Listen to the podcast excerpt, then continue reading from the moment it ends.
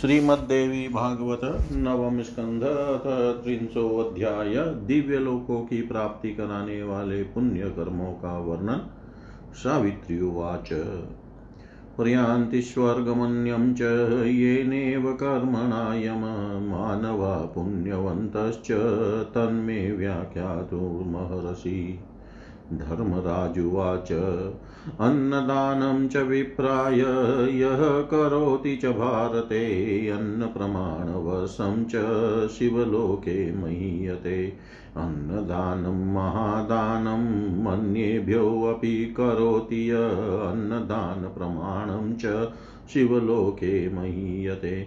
अन्नदानात् परं दानं न भूतं, न भविष्यति, नात्र प्रात्र परीक्षाशान् कालनीयं क्वचित्।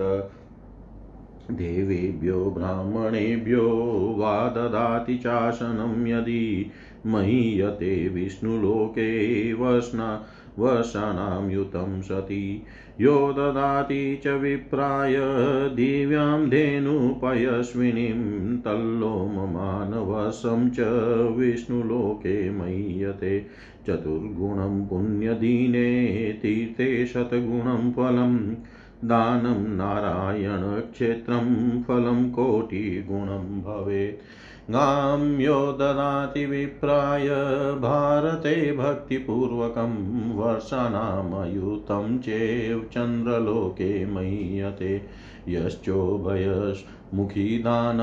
करोति ब्राह्मणाय च तल्लोममानवशं च, विष्णुलोके मह्यते। यो ददाति ब्राह्मणाय श्वेतक्षत्रं मनोहरं, वसाणामयुतं सोऽपि मोदते वरुणालये। विप्राय पीडिताङ्गाय, वस्त्रयुग्मं ददाति च, मह्यते वायुलोके, वसाणामयुतं सति।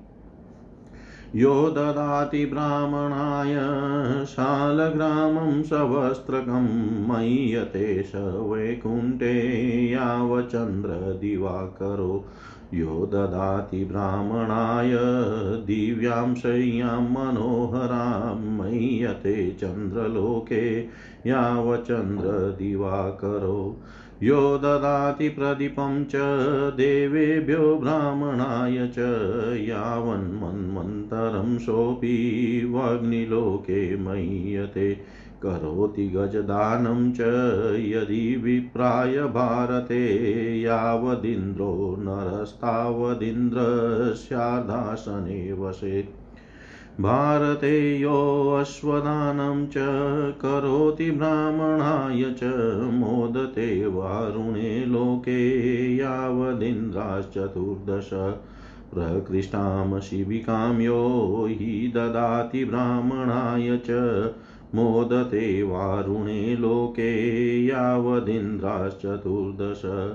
प्रकृष्टां वाटिकां यो हि ददाति ब्राह्मणाय च महीयते वायुलोके यावन्मन्वन्तरं सति।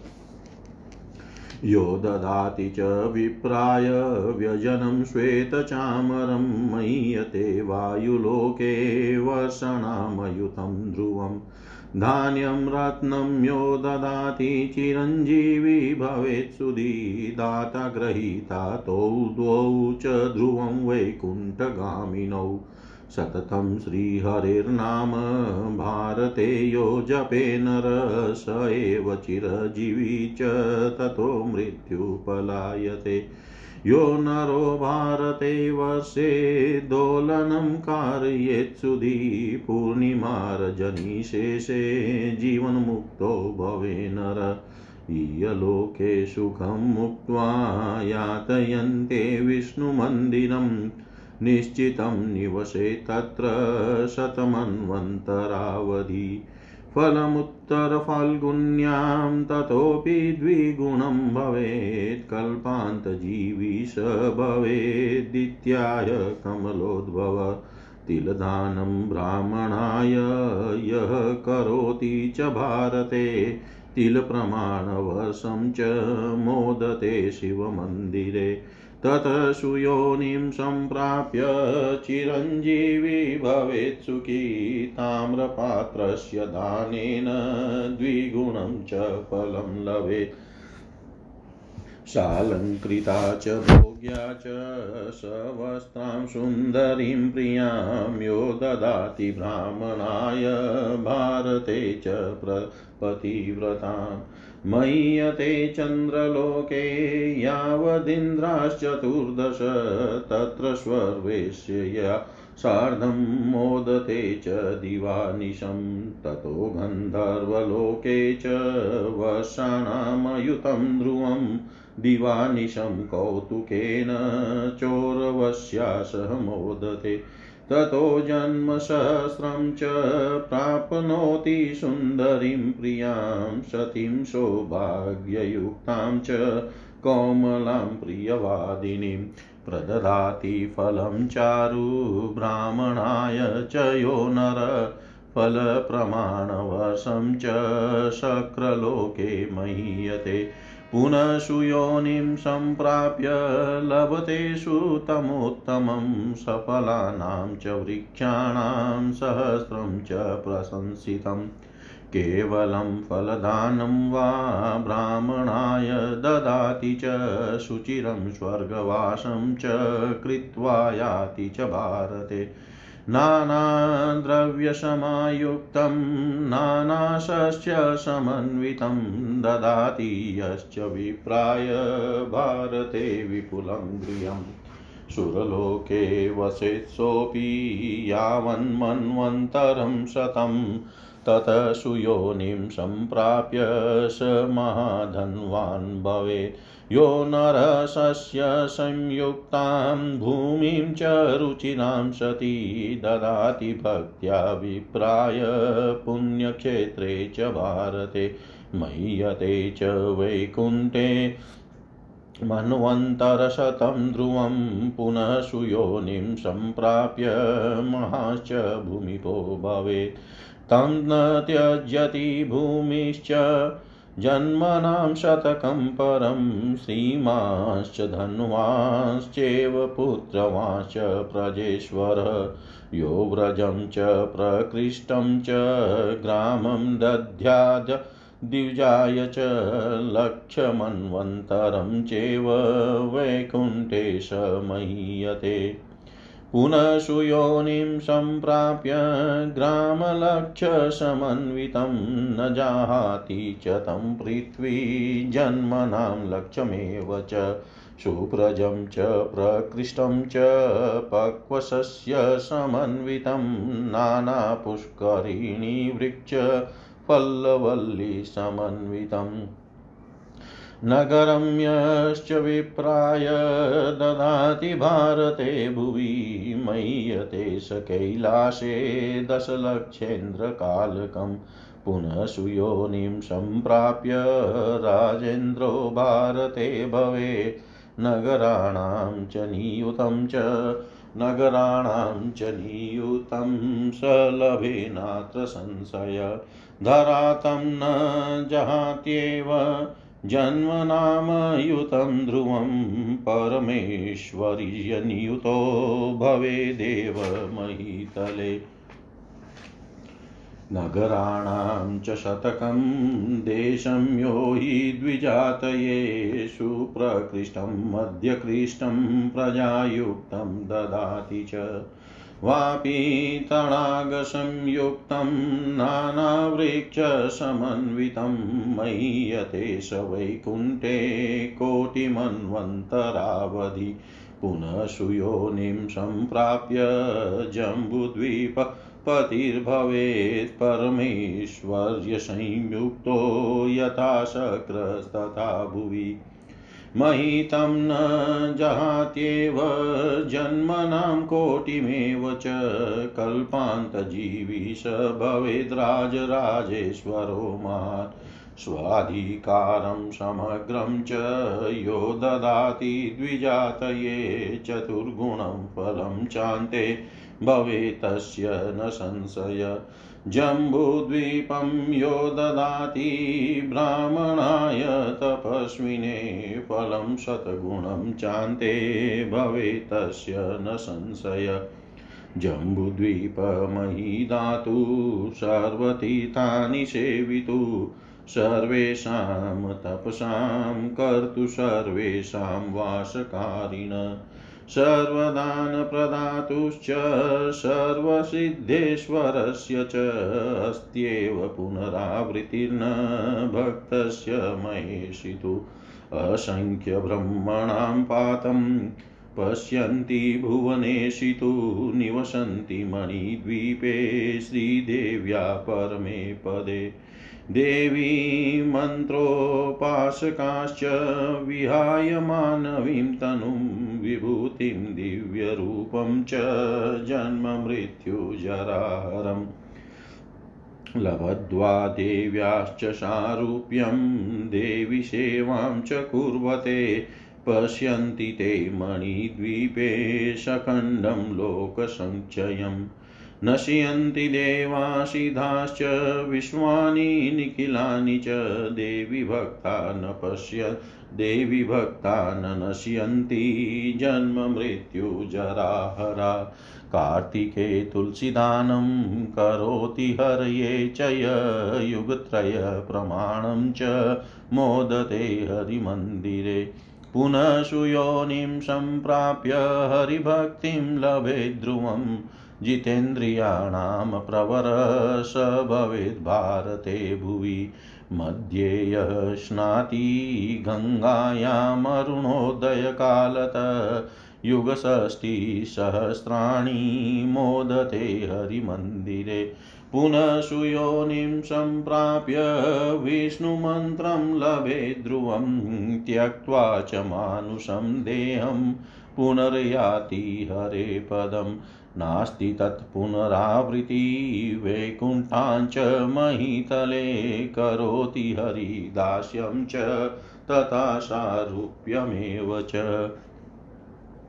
नित्यस्नायि च गङ्गायां सपुतसूर्यवद्भुवि पदे पदे अश्वमेधस्य लभते निश्चितं फलम्।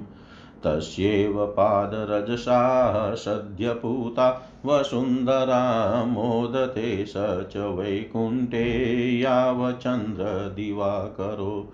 पुनः सुयोनिं सम्प्राप्य हरिभक्तिं लभे ध्रुवं जीवनमुक्तोऽतितेजस्वी तपस्वी प्रवरो भवेत् स्वधर्मनिरतः शुद्धो विद्वांश्च स जितेन्द्रियमीनकर्कटर्यो मर् मीनकर्कटयोर्मध्ये गाढं तपति भास्कर।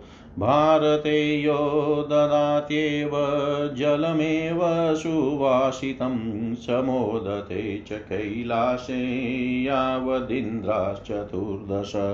पुनः सुयोनिं सम्प्राप्य रूपवाच। सुखी भवेत् शिवभक्तश्च तेजस्वी वेदवेदाङ्गपारग। वैशाखे शक्तुदानं च यः करोति द्विजातये शक्तुरेणुप्रमाणाब्दं मोदते शिवमन्दिरे करोति भारते यो हि कृष्णजन्माष्टमीव्रतं शतजन्मकृतं पापं मुच्यते नात्र संशय। वैकुण्ठे मोदते सोऽपि यावदिन्द्राश्चतुर्दश पुनः सुयोनिं सम्प्राप्य कृष्णे भक्तिलभे ध्रुवम्। येव भारते वर्षे शिवरात्रिं करोति य मोदते शिवलोकेश सप्तमन्वन्तरावधि।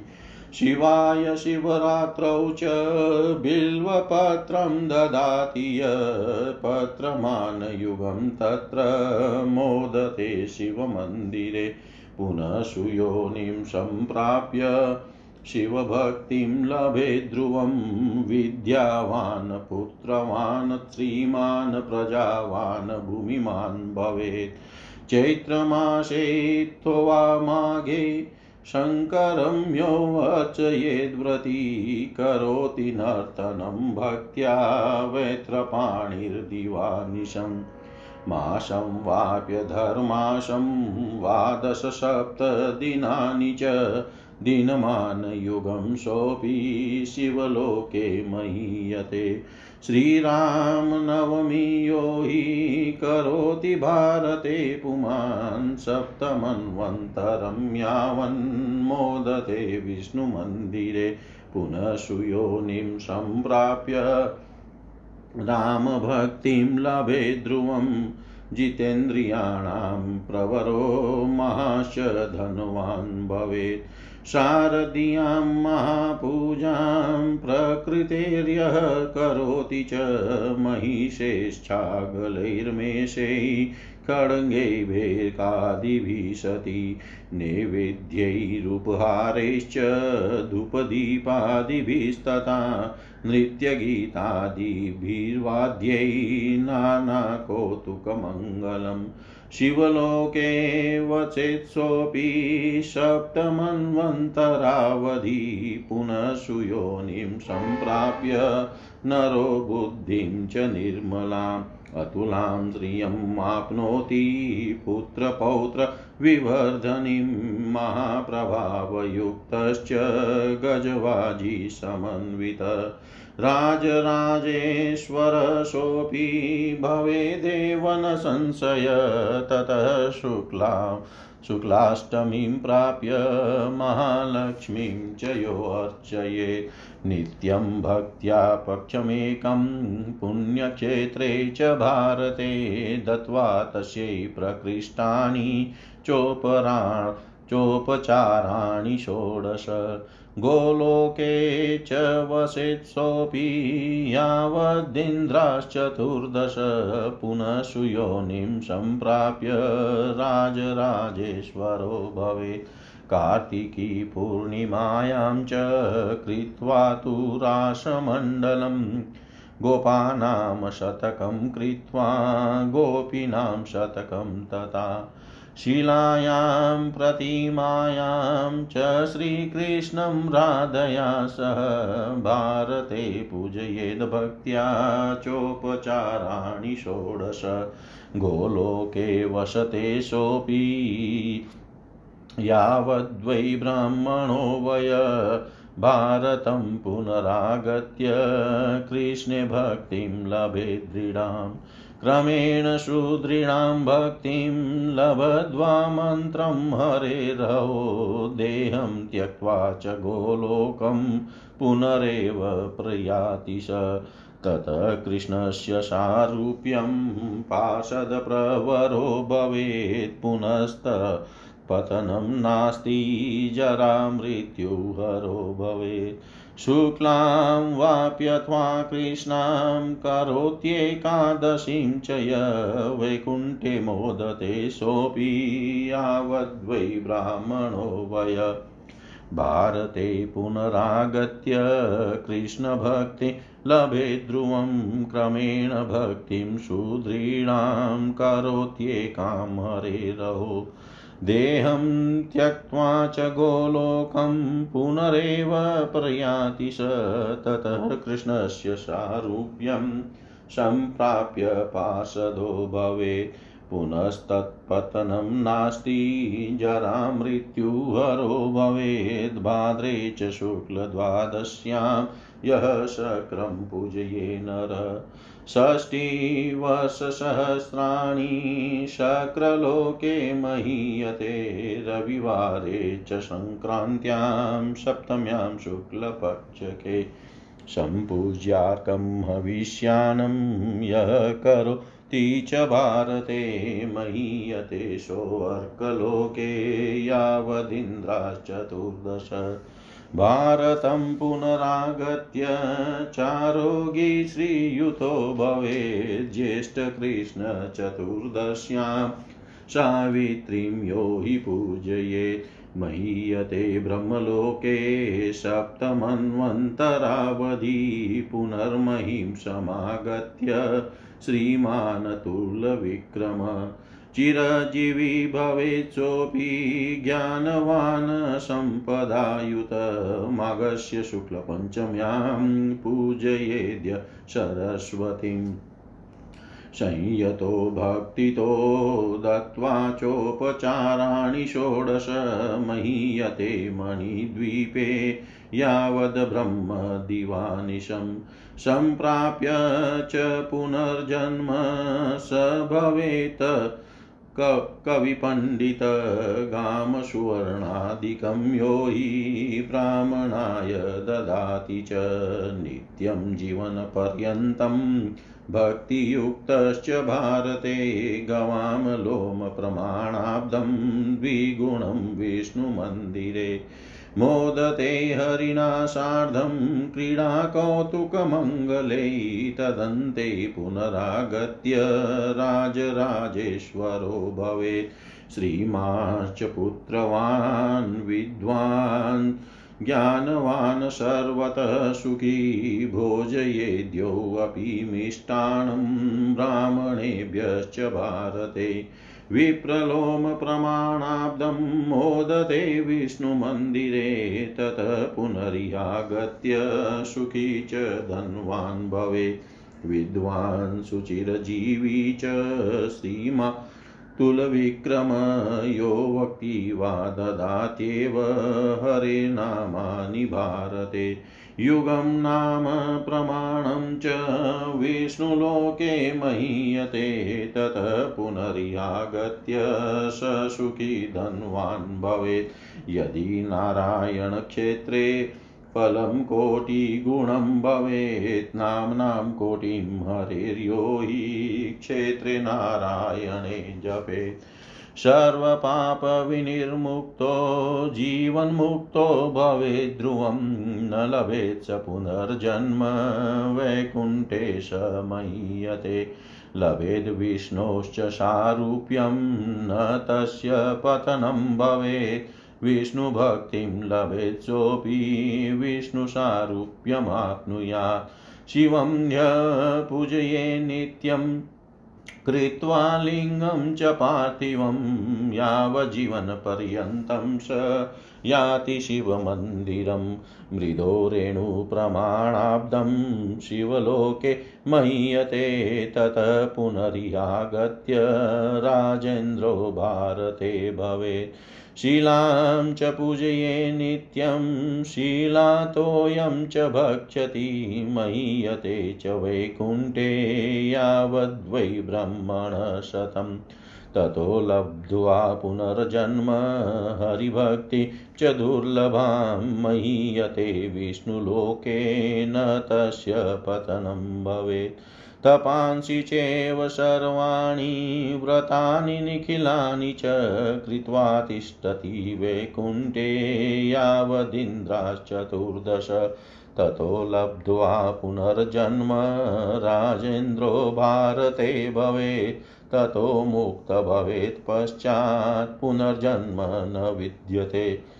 यस्नात्वा सर्वतीर्थेषु भुव कृत्वा प्रदक्षिणां स तु निर्वाणतां याति न च जन्म भवेद्भुवि पुण्यक्षेत्रे भारते च योऽश्वमेध करोति च अश्वलोममिताब्दं च शक्रस्यार्धासनं भजेत्।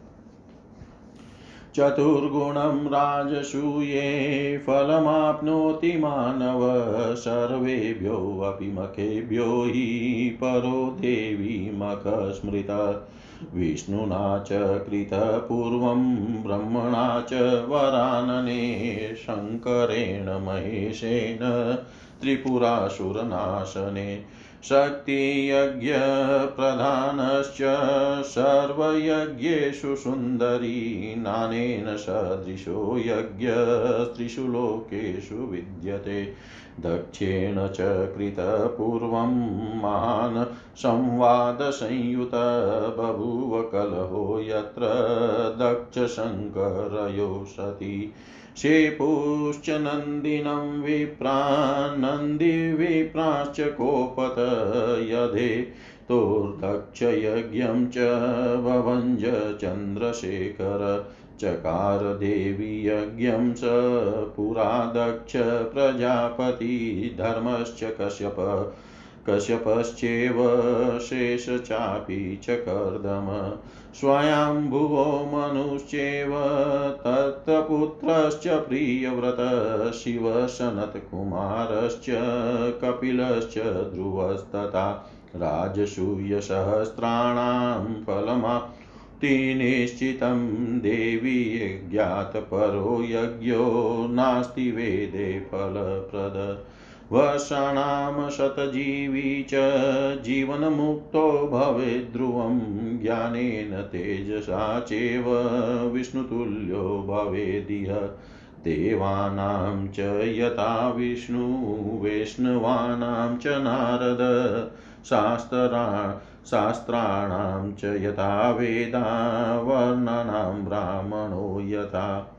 तीतानां च यथा गङ्गा पवित्राणां शिवो यथा एकादशी व्रतानां च पुष्पाणां तुलसी यथा नक्षत्राणां यथा चन्द्र पक्षिणां गरुडो यथा यथा स्त्रीणां च प्रकृतिराधावाणी वसुन्धरा शीघ्राणां चेन्द्रियाणां च चञ्चलानां मनो यथा प्रजापतीनां ब्रह्मा च। प्रजानां च प्रजापति वृन्दावनं वनानां च वर्षाणां भारतं यथा श्रीमतां च यथा श्रीश्च विदुषां च सरस्वती।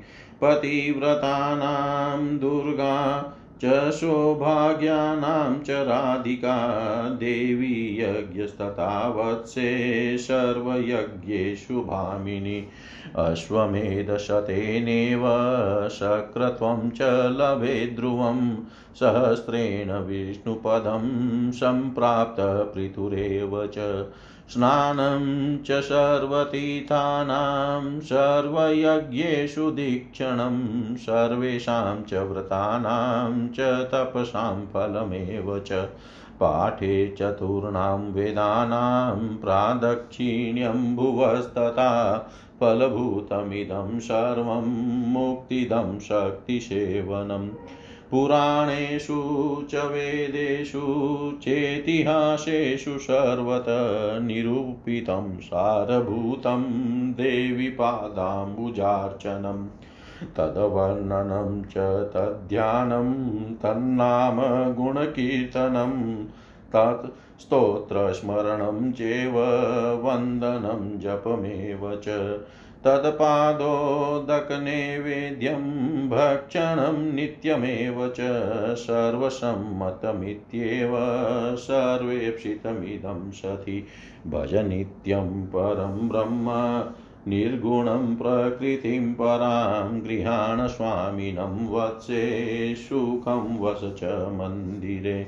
अयं ते कथि कर्मविपाको मङ्गलो नृणां सर्वेप्सितः सर्वमतस्तत्त्वज्ञानप्रदपर सर्वेप्सितः सर्वमतस्तत्त्वज्ञानप्रद पर। सावित्री बोली हे यम जिस कर्म के प्रभाव से पुण्यवान मनुष्य स्वर्ग आदि अन्य लोकों में जाते हैं, उसे मुझे बताने की कृपा कीजिए। धर्मराज बोले, हे साध्वी, जो भारत वर्ष में विप्र को वन का दान करता है, वह दान दिए गए अन्न की संख्या के बराबर वर्षों तक शिवलोक में प्रतिष्ठित होता है। अन्नदान महान दान है अन्नदान महादान है। जो अन्य लोगों को भी अन्नदान करता है, वह भी अन्न के दानों की संख्या के बराबर वर्षों तक शिवलोक में प्रतिष्ठा प्राप्त करता है। अन्नदान से बढ़कर न कोई दान हुआ है और न होगा। इस दान में पात्र परीक्षा अथवा समय संबंधी नियम की कोई आवश्यकता नहीं होती है। ये साध्वी, यदि कोई मनुष्य देवताओं अथवा ब्राह्मणों को आसन का दान करता है तो वह दस हज़ार वर्षों तक विष्णु लोक में निवास करता है। जो मनुष्य ब्राह्मण को दूध देने वाली दिव्य गाय प्रदान करता है, वह उस गाय के शरीर में विद्यमान रोमों की संख्या के बराबर वर्षों तक विष्णु लोक में प्रतिष्ठित रहता है। साधारण दिनों की अपेक्षा पुण्य दिन में दिए गए गोदान का फल चार गुना, तीर्थ में सौ गुना और नारायण क्षेत्र में गोदान का फल करोड़ गुना होता है। जो मनुष्य भारत वर्ष में भक्ति पूर्वक ब्राह्मण को गाय प्रदान करता है, वह दस हज़ार वर्षों तक चंद्रलोक में निवास करता है। जो व्यक्ति किसी ब्राह्मण को उभय मुखी प्रसव करती हुई गाय का दान करता है, वह उस गाय के शरीर में विद्यमान रोमों की संख्या के बराबर वर्षों तक विष्णु लोक में प्रतिष्ठित होता है। जो मनुष्य ब्राह्मण को स्वच्छ तथा मनोहर छत्र प्रदान करता है, वह दस हज़ार वर्षों तक वरुण लोक में आनंदित रहता है। हे साध्वी, जो मनुष्य पीड़ित शरीर वाले दुखी ब्राह्मण को एक जोड़ा वस्त्र प्रदान करता है, वह दस हज़ार वर्षों तक वायु लोक में प्रतिष्ठा प्राप्त करता है।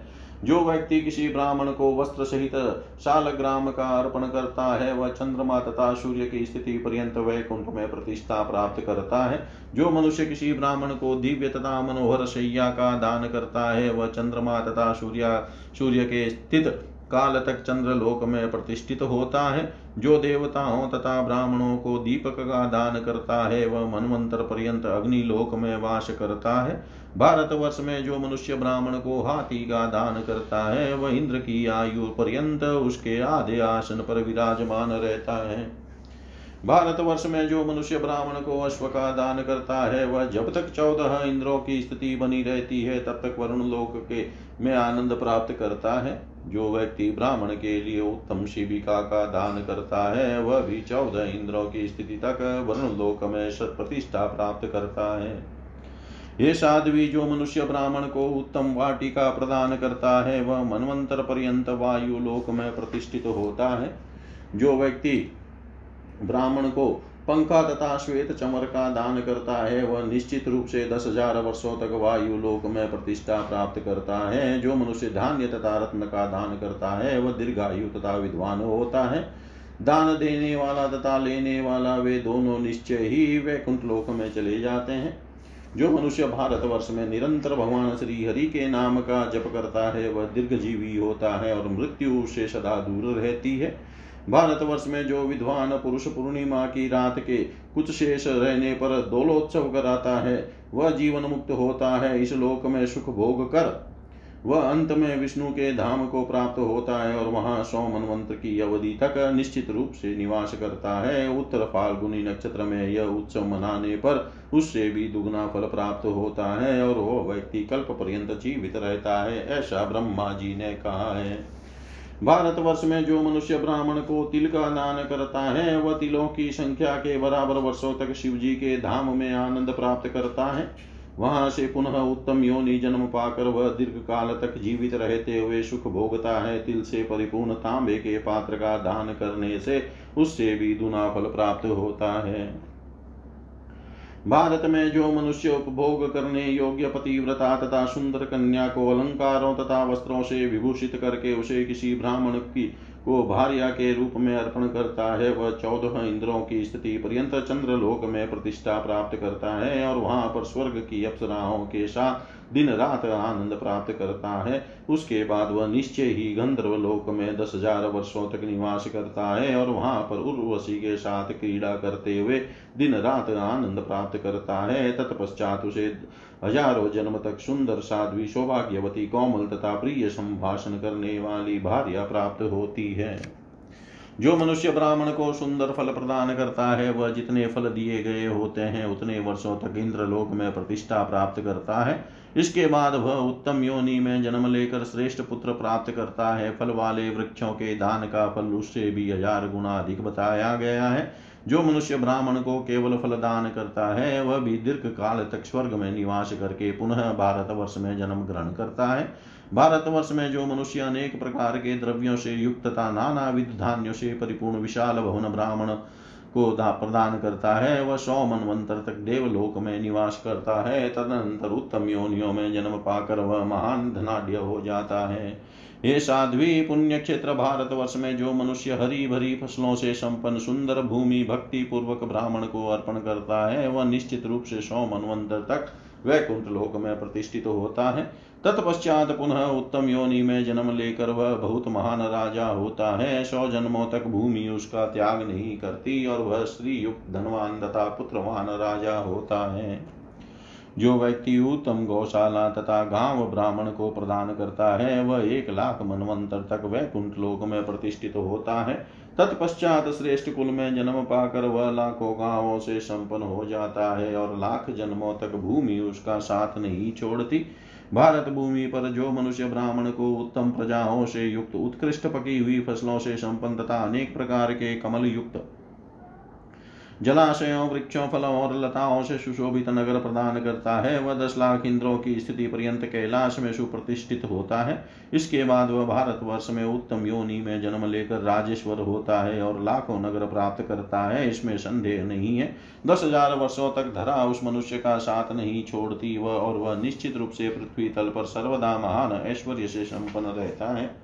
जो मनुष्य अत्यंत उत्तम अथवा मध्यम श्रेणी वाले प्रजाओं से परिपूर्ण भावली तड़ाग से युक्त तथा अनेक प्रकार के वृक्षों से संपन्न एक सौ नगरों का दान किसी द्विज को करता है, वह करोड़ मनवंतर की अवधि तक वैकुंठ लोक में प्रतिष्ठा प्राप्त करता है।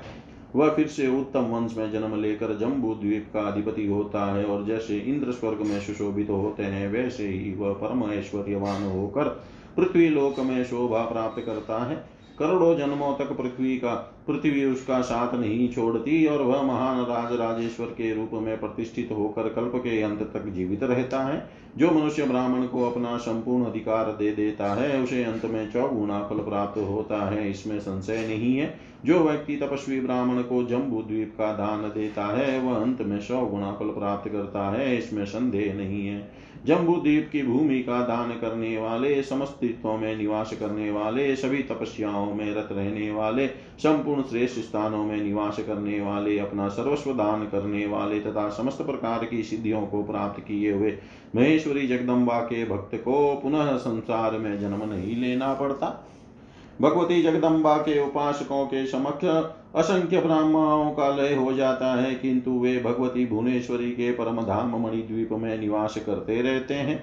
भगवती के मंत्र की उपासना करने वाले पुरुष मानव शरीर त्यागने के अनंतर जन्म मृत्यु एवं जरा रहित ऐश्वर्यमय दिव्य रूप धारण करके उन भगवती की सारूप्य मुक्ति प्राप्त कर उनकी सेवा में सदा संलग्न रहते हैं। वे मणिद्वीप में निवास करते हुए खंड प्रलय का अवलोकन करते रहते हैं। देवता सिद्ध तथा समग्र विश्व एक निश्चित अवधि पर नष्ट हो जाते हैं, किंतु जन्म, मृत्यु और जरा से रहित देवी भक्त विनाश को प्राप्त नहीं होते। जो मनुष्य कार्तिक महीने में भगवान श्री हरि को तुलसी अर्पण करता है, वह श्री हरि के धाम में तीन युगों तक तो आनंद पूर्वक निवास करता है। तदनंतर उत्तम कुल में जन्म लेकर वह निश्चित रूप से भगवान की भक्ति प्राप्त करता है और इस भारत भूमि में रहने वाले जितेंद्रिय पुरुषों में अति श्रेष्ठ हो जाता है। जो व्यक्ति अरुणोदय के समय गंगा के मध्य स्नान करता है, वह साठ हज़ार युगों तक भगवान श्री हरि के धाम में आनंद प्राप्त करता है। वह श्रेष्ठ कुल में जन्म पाकर विष्णु मंत्र की सिद्धि करता है और अंत में पुर, पुनः मानव शरीर त्याग कर भगवान श्री हरि के धाम में चला जाता है। उस वैकुंठ धाम से फिर पृथ्वी तल पर उसका दोबारा जन्म नहीं होता। भगवान का सारूप्य प्राप्त करके वह सदा उनकी सेवा में संलग्न रहता है। जो व्यक्ति प्रतिदिन गंगा में स्नान करता है, वह सूर्य की भांति पृथ्वी लोक में पवित्र माना जाता है और उसे पग पग पर अश्वमेध यज्ञ का फल मिलता है। यह सर्वथा निश्चित है, उसकी चरण रथ से पृथ्वी तत्काल पवित्र हो जाती है। अंत में वह वैकुंठ धाम पहुंचकर सूर्य तथा चंद्रमा की स्थिति पर्यंत वहाँ आनंद प्राप्त करता है। तदनंतर उत्तम कुल में पुनः जन्म लेकर उसे अवश्य ही भगवान श्री हरि की भक्ति सुलभ होती है। वह जीवन मुक्त परम तेजस्वी तपस्वियों में श्रेष्ठ स्वधर्म परायण निर्मल हृदय विद्वान तथा जितेंद्रिय होता है। मीन और कर्क राशि पर रहते समय सूर्य अत्यधिक तपते हैं, जो पुरुष उस समय भारत में सुवासित जल का दान करता है, वह चौदहों इंद्रों की स्थिति पर्यंत कैलाश में आनंद भोगता है। तत्पश्चात उत्तम योनि में जन्म पाकर रूपमान सुखी शिव भक्त तेजस्वी तथा वेद वेदांग का पारगामी विद्वान होता है। जो मनुष्य वैशाख महीने में ब्राह्मण को सत्तु का दान करता है, वह उस सत्तु के कणों की संख्या के बराबर वर्षों तक शिवलोक में आनंद पूर्वक निवास करता है। भारतवर्ष, वह जो मनुष्य श्री कृष्ण जन्माष्टमी का व्रत करता है, वह अपने सौ जन्मों के किए गए पापों से छूट जाता है। इसमें संदेह नहीं है, जब तक चौदह इंद्रियों की स्थिति बनी रहती है, तब तक वह वैकुंठ लोक में आनंद का भोग करता है। इसके बाद वह पुनः उत्तम योनि में जन्म लेकर निश्चित रूप से भगवान श्री कृष्ण की भक्ति प्राप्त करता है।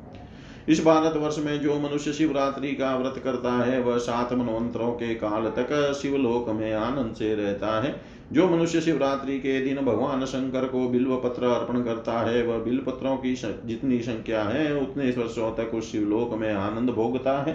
पुनः श्रेष्ठ योनि प्राप्त करके वह निश्चय ही शिव भक्ति प्राप्त करता है और विद्या पुत्र श्री प्रजा तथा भूमि इन सब में सबसे सदा संपन्न रहता है। जो व्रती चैत्र अथवा माघ में पूरे मास भर, आधे मास, दस दिन अथवा सात दिन तक भगवान शंकर की पूजा करता है और हाथ में बेंत लेकर भक्ति पूर्वक उनके सन्मुख नर्तन करता है। वह उपासना के दिनों की संख्या के बराबर युगों तक शिवलोक में प्रतिष्ठा प्राप्त करता है। जो मनुष्य भारत वर्ष में श्री रामनवमी का व्रत संपन्न करता है, वह विष्णु के धाम में सात मनवंतर तक आनंद करता है। पुनः उत्तम योनि में जन्म पाकर वह निश्चय ही राम की भक्ति प्राप्त करता है और जितेंद्रियों में सर्वश्रेष्ठता महान धनी होता है। ये साधवी, जो मनुष्य विविध प्रकार के नैवेद्यों, उपहार सामग्रियों, धूप, दीप आदि पूजो पूजनोपचारों के द्वारा भगवती प्रकृति की शारदीय महापूजा करता है, तथा उस अवसर पर नृत्य गीत, वाद्य आदि के द्वारा अनेक विद्य मंगलोत्सव मनाता है। वह सात मनवंतरों की अवधि तक शिवलोक में निवास करता है। पुनः उत्तम योनि में जन्म पाकर वह मनुष्य निर्मल बुद्धि, अपार संपत्ति तथा पुत्र पौत्रों की अभिवृद्धि प्राप्त करता है। वह हाथी, घोड़े आदि वाहनों से संपन्न तथा महान प्रभावशाली राज राजेश्वर हो जाता है। इसमें कोई संदेह नहीं है। शारदीय नवरात्र की शुक्लाष्टमी तिथि से प्रारंभ करके एक पक्ष तक नित्य पवित्र भारत भूमि पर जो मनुष्य भक्ति पूर्वक उत्तम षोडशोपचार अर्पित करके भगवती महालक्ष्मी की पूजा करता है, वह चौदह इंद्रों के काल पर्यंत गोलोक में वास करता है। तत्पश्चात उत्तम कुल में जन्म लेकर वह राज राजेश्वर बनता है। जो भारत वर्ष में कार्तिक पूर्णिमा को सैकड़ों गोपों तथा गोपियों को साथ लेकर रासमंडल संबंधी उत्सव मनाकर शीला परिया प्रतिमा में सोलह प्रकार के पूजनों, चारों से भक्ति पूर्वक राधा सहित श्री कृष्ण की पूजा संपन्न करता है। वह ब्रह्मा जी के स्थिति पर्यंत गोलोक में निवास करता है। पुनः भारत वर्ष में जन्म पाकर वह श्री कृष्ण की स्थिर भक्ति प्राप्त करता है। भगवान श्री हरि की क्रमशः सुदृढ़ भक्ति तथा उनका मंत्र प्राप्त करके देह त्याग के अनंतर वह पुनः गोलोक चला जाता है। वह श्री कृष्ण के समान रूप प्राप्त करके वह उनका प्रमुख पार्षद बन जाता है। पुनः वहाँ से उसका पतन नहीं होता। वह जरा तथा मृत्यु से सर्वथा रहित तो हो जाता है। जो व्यक्ति शुक्ल अथवा कृष्ण पक्ष की एकादशी का व्रत करता है वह ब्रह्मा के आयु पर्यंत वैकुंठ लोक में आनंद का भोग करता है। पुनः भारत वर्ष में जन्म लेकर वह निश्चय ही श्री कृष्ण की भक्ति प्राप्त करता है और वह क्रमशः एकमात्र श्री हरि के प्रति अपने भक्ति को सुदृढ़ करता जाता है। अंत में मानव देह त्याग कर वह पुनः गोलोक चला जाता है और वहाँ पर श्री कृष्ण का सारूप्य प्राप्त करके उनका पार्षद बन जाता है। वहाँ से पुनः संसार में उसका आगमन नहीं होता और वह सदा के लिए जरा और मृत्यु से मुक्त हो जाता है। जो मनुष्य भाद्रपद मास के शुक्ल पक्ष की द्वादशी तिथि को इंद्र की पूजा करता है, वह साठ हज़ार वर्षों तक इंद्र लोक में सम्मानित होता है। जो भारत वर्ष में रविवार संक्रांति अथवा शुक्ल पक्ष की सप्तमी तिथि को सूर्य की पूजा करके भोजन में हविष्यान ग्रहण करता है, वह चौदह इंद्रों की आयु पर्यंत सूर्य लोक में सुप्रतिष्ठित होता है। इसके बाद भारत वर्ष में फिर से जन्म लेकर वह आरोग्य युक्त तथा श्री संपन्न होता है। जो मनुष्य ज्येष्ठ मास के कृष्ण पक्ष की चतुर्दशी तिथि को भगवती सावित्री का पूजन करता है, वह सात मनवंतरों की अवधि तक ब्रह्मलोक में प्रतिष्ठित होता है। पुनः पृथ्वी पर लौटकर वह श्रीमान अतुल पराक्रमी चिरंजीवी ज्ञानवान तथा संपदा संपन्न हो जाता है, जो मनुष्य माघ महीने के शुक्ल पक्ष की पंचमी तिथि को भक्ति पूर्वक सोलह प्रकार के पूजनापचारों के को अर्पण कर सरस्वती की पूजा करता है। वह ब्रह्मा के आयु पर्यंत मणिद्वीप में दिन रात प्रतिष्ठा प्राप्त करता है और पुनः जन्म ग्रहण कर महान कवि तथा पंडित होता है।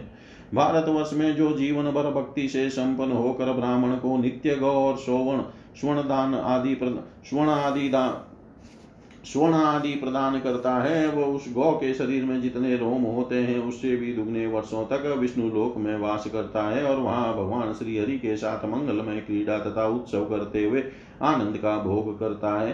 तत्पश्चात पुनः भारत वर्ष में जन्म पाकर श्री संपन्न पुत्रवान, विद्वान, ज्ञानवान तथा हर प्रकार से सुखी राज राजेश्वर के रूप में प्रतिष्ठित होता है। भारतवर्ष में जो मनुष्य ब्राह्मणों को मिष्टान का भोजन कराता है, वह उस ब्राह्मण के शरीर में जितने रोम होते हैं, उतने वर्षों तक विष्णु लोक में आनंद प्राप्त करता है। तत्पश्चात वहाँ से पुनः इस लोक में जन्म लेकर वह सुखी, धनवान, विद्वान, दीर्घजीवी, श्रीमान तथा तुलनीय पराक्रमा, पराक्रम वाला होता है। भारतवर्ष में जो मनुष्य भगवान श्री हरि के नाम का स्वयं कीर्तन करता है अथवा इसके लिए दूसरों को प्रेरणा देता है, वह जपे गए नामों की संख्या के बराबर युगों तक विष्णु लोक में प्रतिष्ठित होता है और वहाँ से पुनः इस लोक में आकर वह सुखी तथा धनवान होता है। यदि भगवान का नाम जप नारायण क्षेत्र में किया जाए तो उसका फल करोड़ों गुना होता है। जो मनुष्य नारायण क्षेत्र में भगवान श्री हरि के नाम का एक करोड़ जप करता है वह संपूर्ण पापों से रहित तो होकर जीवन मुक्त हो जाता है, यह सत्य है। उसका पुनः जन्म नहीं होता, वह वैकुंठ लोक में प्रतिष्ठित होता है, वह भगवान विष्णु का सारूप्य प्राप्त कर लेता है और वहाँ से उसका पतन नहीं होता है। इस प्रकार वह भगवान विष्णु की परम भक्ति सुलभ कर लेता है और अंततः उसे भगवान विष्णु की सारूप्य मुक्ति प्राप्त हो जाती है। जो मनुष्य प्रतिदिन पार्थिव लिंग बनाकर शिव की पूजा करता है और जीवन पर्यंत इस नियम का पालन करता है, वह शिव लोक को प्राप्त होता है और उस पार्थिव लिंग में विद्यमान रजकणों की संख्या के बराबर वर्षों तक शिवलोक में प्रतिष्ठित होता है। वहाँ से पुनः भारत वर्ष में जन्म लेकर वह महान राजा होता है, जो मनुष्य प्रतिदिन सालग्राम पूजन करता है और साल साल ग्राम शिला के जल का पान करता है, वह सो ब्रह्मा की आयु तक वैकुंठ लोक में प्रतिष्ठा प्राप्त करता है। उसके बाद फिर से जन्म लेकर भगवान श्री हरि की दुर्लभ भक्ति प्राप्त करता है और पुनः विष्णु लोक में सुप्रतिष्ठित होता है और उसका पतन नहीं होता। जो मनुष्य समस्त तपों तथा व्रतों को संपन्न कर लेता है, वह चौदह इंद्रों के काल पर्यंत वैकुंठ में निवास करता है। वहाँ से पुनः भारत वर्ष में जन्म ग्रहण कर वह महान सम्राट होता है। तदनंतर वह मुक्त हो जाता है और फिर उसे दोबारा जन्म नहीं लेना पड़ता। जो सभी तीर्थों में स्नान तथा पृथ्वी की प्रदक्षिणा कर लेता है, वह निर्वाण पद को प्राप्त होता है और पुनः पृथ्वी लोक में उसका जन्म नहीं होता। जो पुण्य क्षेत्र भारत वर्ष में अश्वमेध यज्ञ करता है, वह उस अश्व के शरीर में जितने रोए हैं, उतने वर्षों तक इंद्र के आधे आसन पर विराजमान रहता है। राजसूय यज्ञ करने से मनुष्य इससे भी चार गुना फल प्राप्त करता है। भगवती का यज्ञ सभी यज्ञों से भी श्रेष्ठ कहा गया है। हे वरान ने, विष्णु और ब्रह्मा ने पूर्व काल में इस यज्ञ को किया था। और त्रिपुरासुर का वध करने के लिए महादेव शंकर जी ने भी इस यज्ञ को संपन्न किया था। ये सुंदरी, यह शक्ति यज्ञ संपूर्ण यज्ञों में प्रधान है। तीनों लोकों में इस यज्ञ के समान कोई भी यज्ञ नहीं है। हे साध्वी पूर्व काल की बात है। दक्ष प्रजापति ने महान उत्सव के साथ भगवती का यज्ञ किया था, जिसमें दक्ष प्रजापति तथा शंकर में परस्पर कलह हो गया। क्रोध में आकर ब्राह्मणों ने नदी, नंदी को तथा नंदी ने ब्राह्मणों को साप दे दिया। इसलिए चंद्रमा को मस्तक पर धारण करने वाले शिव ने दक्ष के यज्ञ का विध्वंस कर डाला। प्राचीन काल में दक्ष प्रजापति धर्म कश्यप शेष नाग मुनि, करदम स्वयं भू मनु के पुत्र प्रिय व्रत शिव सनत कुमार, कपिल तथा ध्रुव, ये सभी लोग भगवती यज्ञ संपन्न कर चुके हैं। देवी यज्ञ करने वाला पुरुष हज़ारों राजसूय यज्ञों का फल निश्चित रूप से प्राप्त कर लेता है। देवी यज्ञ से बढ़कर फल प्रदान करने वाला कोई यज्ञ नहीं है, ऐसा वेद में कहा गया है। देवी यज्ञ करने वाला सौ वर्ष तक जीवित रहकर अंत में जीवन मुक्त हो जाता है, यह सत्य है। वह इस लोक में ज्ञान तथा तप में साक्षात भगवान विष्णु के तुल्य हो जाता है। हे वत्से, हे भामिनी, जिस प्रकार देवताओं में विष्णु विष्णु भक्तों में नारद, शास्त्रों में वेद, वर्णों में ब्राह्मण, तीर्थों में गंगा, पुण्यात्मा, पवित्रों में शिव, व्रतों में एकादशी, पुष्पों में तुलसी, नक्षत्रों में चंद्रमा, पक्षियों में गरुड़, स्त्रियों में मूल प्रकृति, राधा, सरस्वती तथा पृथ्वी, शीघ्रगामी तथा चंचल इंद्रियों में मन प्रजापतियों में, ब्रह्मा प्रजाओं में राजा वनों में, वृंदावन वर्षों में भारत वर्ष श्रीमान लोगों में, श्री विद्वानों में, सरस्वती पतिव्रताओं में, भगवती दुर्गा और सौभाग्यवती श्री कृष्ण भार्याओं में, राधा सर्वोपरि है। उसी प्रकार समस्त यज्ञों में देवी यज्ञ श्रेष्ठ है। एक सौ अश्वमेध यज्ञ करने से मनुष्य इंद्र पद पा जाता है। एक हज़ार अश्वमेध करके राजा पृथु ने विष्णु पद प्राप्त किया था। संपूर्ण तीर्थों के स्नान, समस्त यज्ञों की दीक्षा, सभी व्रतों, तपों तथा चारों वेदों के पाठों का पुण्य और पृथ्वी की प्रदीक्षिणा, इन सभी साधनों के फल स्वरूप शक्ति स्वरूपा भगवती जगदम्बा की सेवा सुलभ हो जाती है, जो प्राणी को मोक्ष प्रदान कर देती है।